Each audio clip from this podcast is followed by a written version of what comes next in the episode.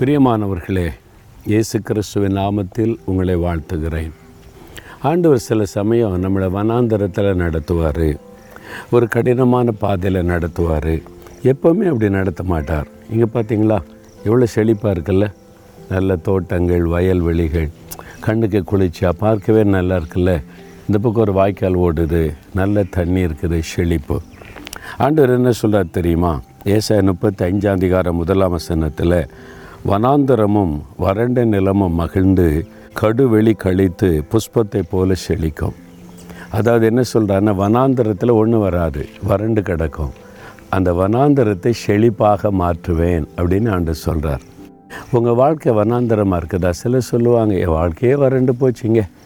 ஏதோ வனாந்தரம் பாலுவனம் ஆகிப்போச்சு அப்படின்னு நினைக்கிறீங்களா? செழிக்க பண்ணுவார். உங்கள் வாழ்க்கையை ஆண்டவர் செழிக்க பண்ணுவார்.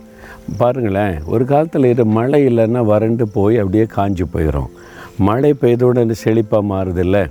ஆசிர்வாதமான மழையை தெய்வன் நம்மையில் பெய்ய பண்ணி நம்மை செழிக்க பண்ணுகிறார். உங்கள் வாழ்க்கை செழிக்கும். உங்களுடைய குடும்பம் செழிக்கும். உங்களுடைய வாழ்க்கை இன்றைக்கு வனாந்தரம் போல் இருக்கலாம். செழிப்பை காண போகிறீங்க விசுவாசிக்கிறீங்களா?